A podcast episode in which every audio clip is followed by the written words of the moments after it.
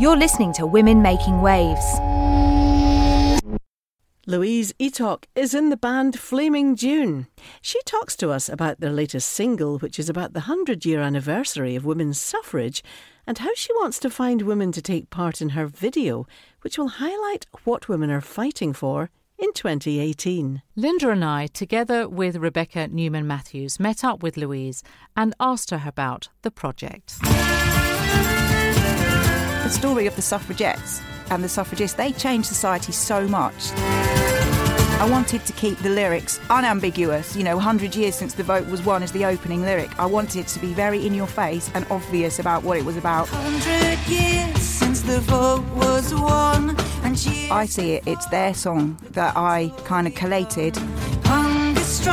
We want people to get in touch with us about the reasons why they're still marching in 2018.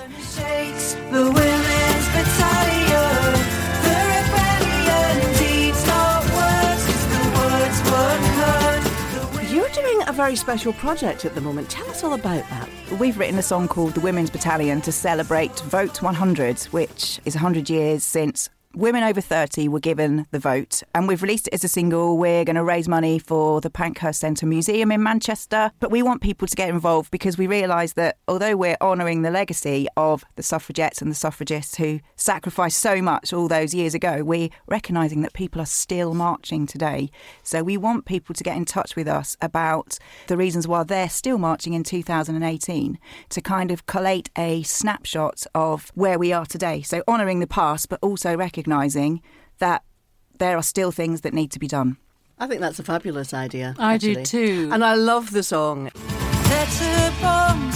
and IDs, men of England, listen to me.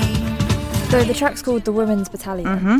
Um, and it is part of an EP. Yes. That you're releasing, but this is the single and it's coming out October? October the 5th, yeah. yeah. The other thing about this song is that you are going to be developing a video to go with this. And this is quite an important issue for you, isn't it? Not an issue, a project. It's a yeah, it's a project. We because we want to make a historical document. Um, we've submitted the song to the Pankhurst Centre Museum because they've got an exhibition that coincides with the unveiling of a new Emmeline Pankhurst statue in Manchester. So they're doing a big exhibition where you can submit contemporary things to remember um, 100 years ago, and they've actually asked us to submit our song for consideration, and they think it might be accepted because there aren't any other songs. There's lots of paintings, there's lots of poems, and but um, they've said there's no other songs. So we've submitted it to them. So that sort of gave me the idea. Well, let's make a contemporary snapshot of where we are today with what people are still marching for.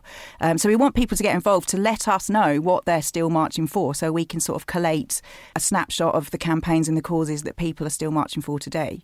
And presumably this would be things like equal pay for women and equal rights in, in the workplace and everywhere else as well.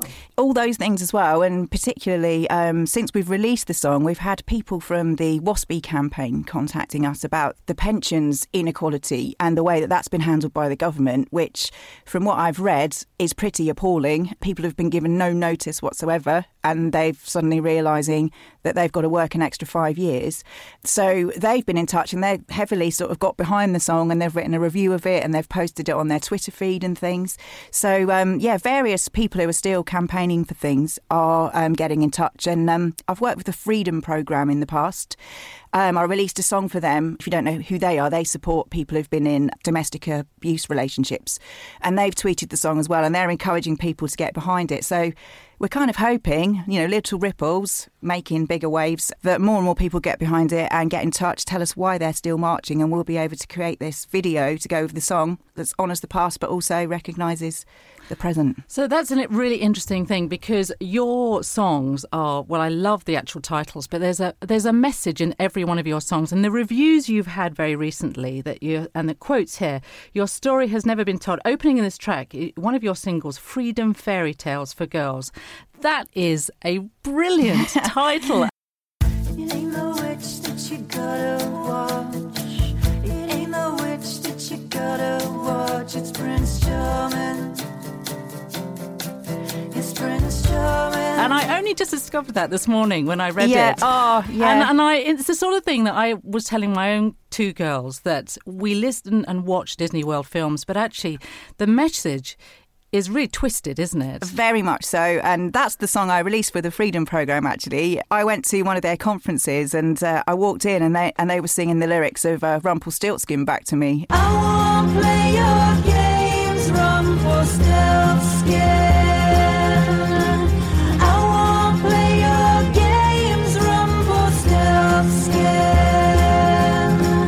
They've been really, really supportive of my music because I think they relate to it. They know what it's about. I wrote that song for my daughter's Freedom's Fairy Tale for Girls. That was for them. So, yeah. A lot of projects are through other means, sort of like documentaries or, you know, TV projects. So it's mm. great to have a song. I think so, yeah. It's another way of, of reaching people. You mentioned the raising awareness of domestic abuse and supporting charities. And you've been doing this since 2010 mm. through your music. Mm. And I suppose it's a very, very natural way to do it. One of the reviews has said that you're drawing effectively on folk tradition and you're adding it with a modern twist. And so obviously you were talking about that earlier about your contemporary side. Mm. So you're really trying to pull the history and bring it into a modern day twist. And it's a good message. I love history. I've always been fascinated with history. I definitely love the idea of songs that tell stories. They are my favourite songs. I grew up listening to those kind of songs, and that's they're the bands and that's the music that I'm drawn to. I love a song that tells a story that has a purpose, not just sort of some frivolous "I met a boy in a disco" thing. That's never you know, spoken to me. And I think if you can sort of tell history stories through music, it can draw in an extra audience that maybe wouldn't know about it otherwise because they maybe wouldn't read a book about it or so I think it helps. And you're actually putting women back into history again, which I think has been written out quite a bit. Well, yeah, um, I think women have been written out of history, and um, the the Pankhurst Centre Museum that we're going to send all our profits from the single to. I mean, that's only open two days a week, I think, max.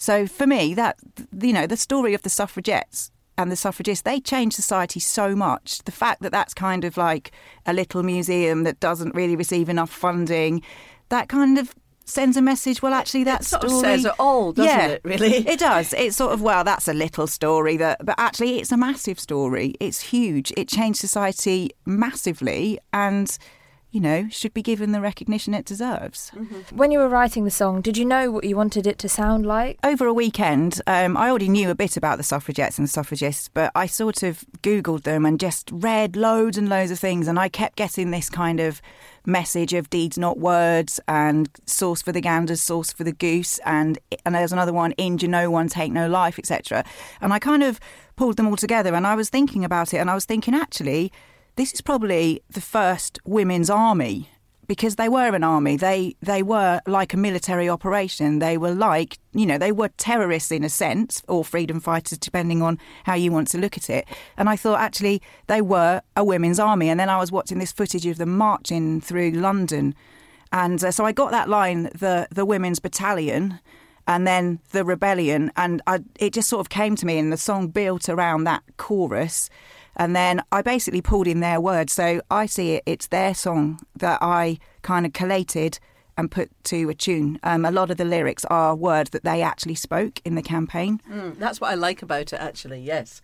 There, there's that real connection with what they were doing mm. back there. I love that. The things that they did and and the sacrifices they made, I certainly didn't know the full extent until I read around it. And you know, the the force feeding that they suffered, and in the book I read, it said that at least four women died as a direct result of that. And obviously, then you've got Emily Wilding Davison, who, well, there's um, different arguments, but a lot of people think she was trying to pin the banner onto the horse. That she didn't intentionally kill herself. She tried yeah. to pin a banner onto the horse. She'd bought a return ticket for that event. So, you know, evidence suggests that she was planning on going back home.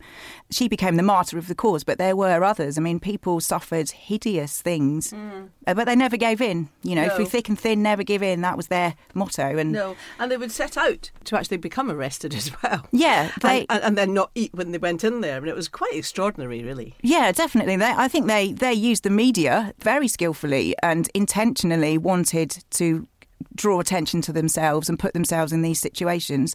But if you think about what they were arguing for, just to be equal, mm. that's all they wanted. They didn't want someone else's land or borders to move. They just wanted to be equal and, yeah. and they suffered all of those things. So you've obviously placed yourself in a sort of situation now where you're promoting some very valid things here, and especially mm. 2018.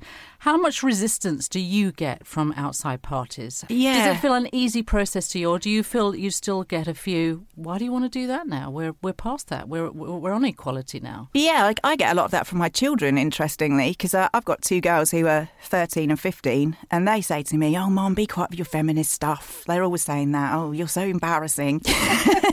but I kind of, you know, in some ways, I'm. I think great. You know, if you don't, if you don't feel that, great. Maybe things have really changed, and I think for their generation, it will. I think they will have a very different experience, and hopefully, it will be less noticeable to them. But I've grown up with what I've grown up with. Those kind of injustices, little things that have been drip, drip, drip mm. all through your life, build up to be a big thing. Mm. And I still think you know, we can't just go, oh, it's done, because in so many ways it isn't. Then you've got things like the the pensions thing that's going on at the moment. I mean, you know, in a, in a cynical way, you kind of think the government thought, oh, you know, they're women, they'll just take it.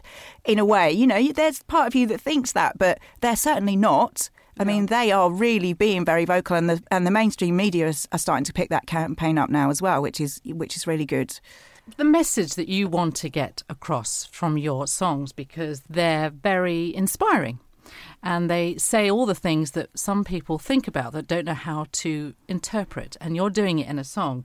But from your point of view what are you trying to get across? What would you like a listener to think when they've listened to your song? What i hope i try and do is capture the things that people maybe struggle to express. You know the things that make you angry and the things that make you frustrated I try and sort of put that into a song and hopefully people will listen to it to become inspired, to think, you know, I'm not on my own. And if we come together, we can achieve these things. So it's kind of bringing people together.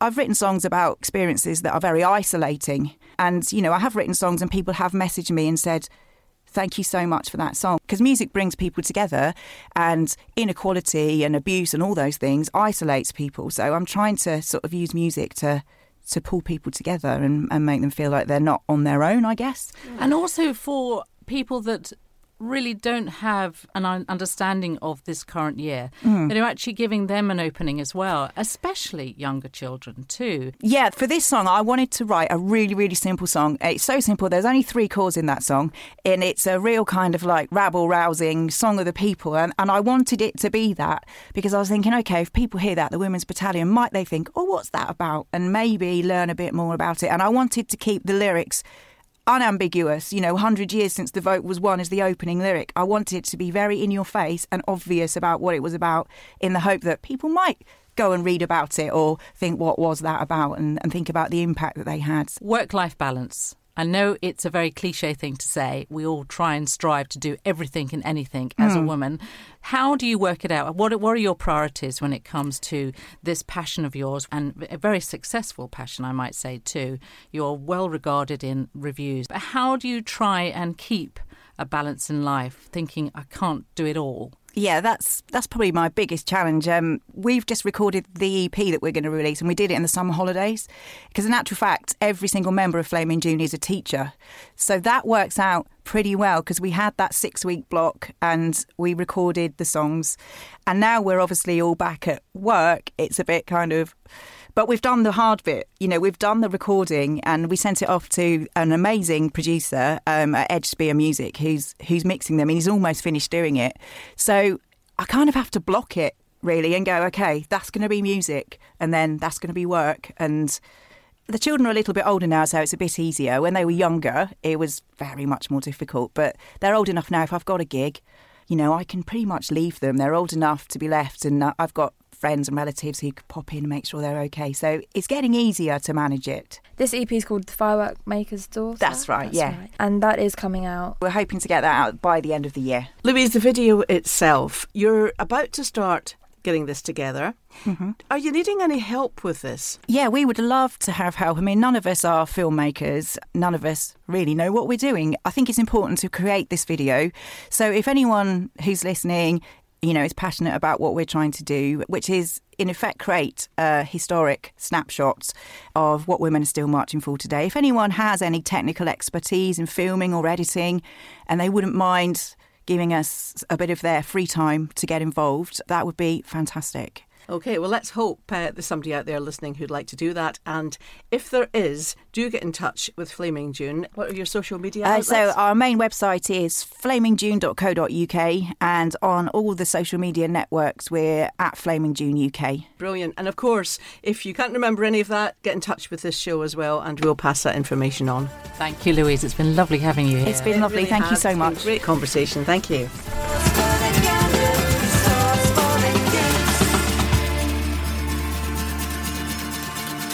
Wow, Linda, what an amazing lady Louise Eatock is. Yeah, she's great, isn't she? Mm. Um, I've known of her for a long, long time because I've been listening to her music for a long time. Uh, loved meeting her. She's fantastic and love this project that she's putting together. I think this is a fantastic idea. Mm. The idea that we're in the 100th anniversary of when women, some women got the vote, not all of them, but some women got the vote.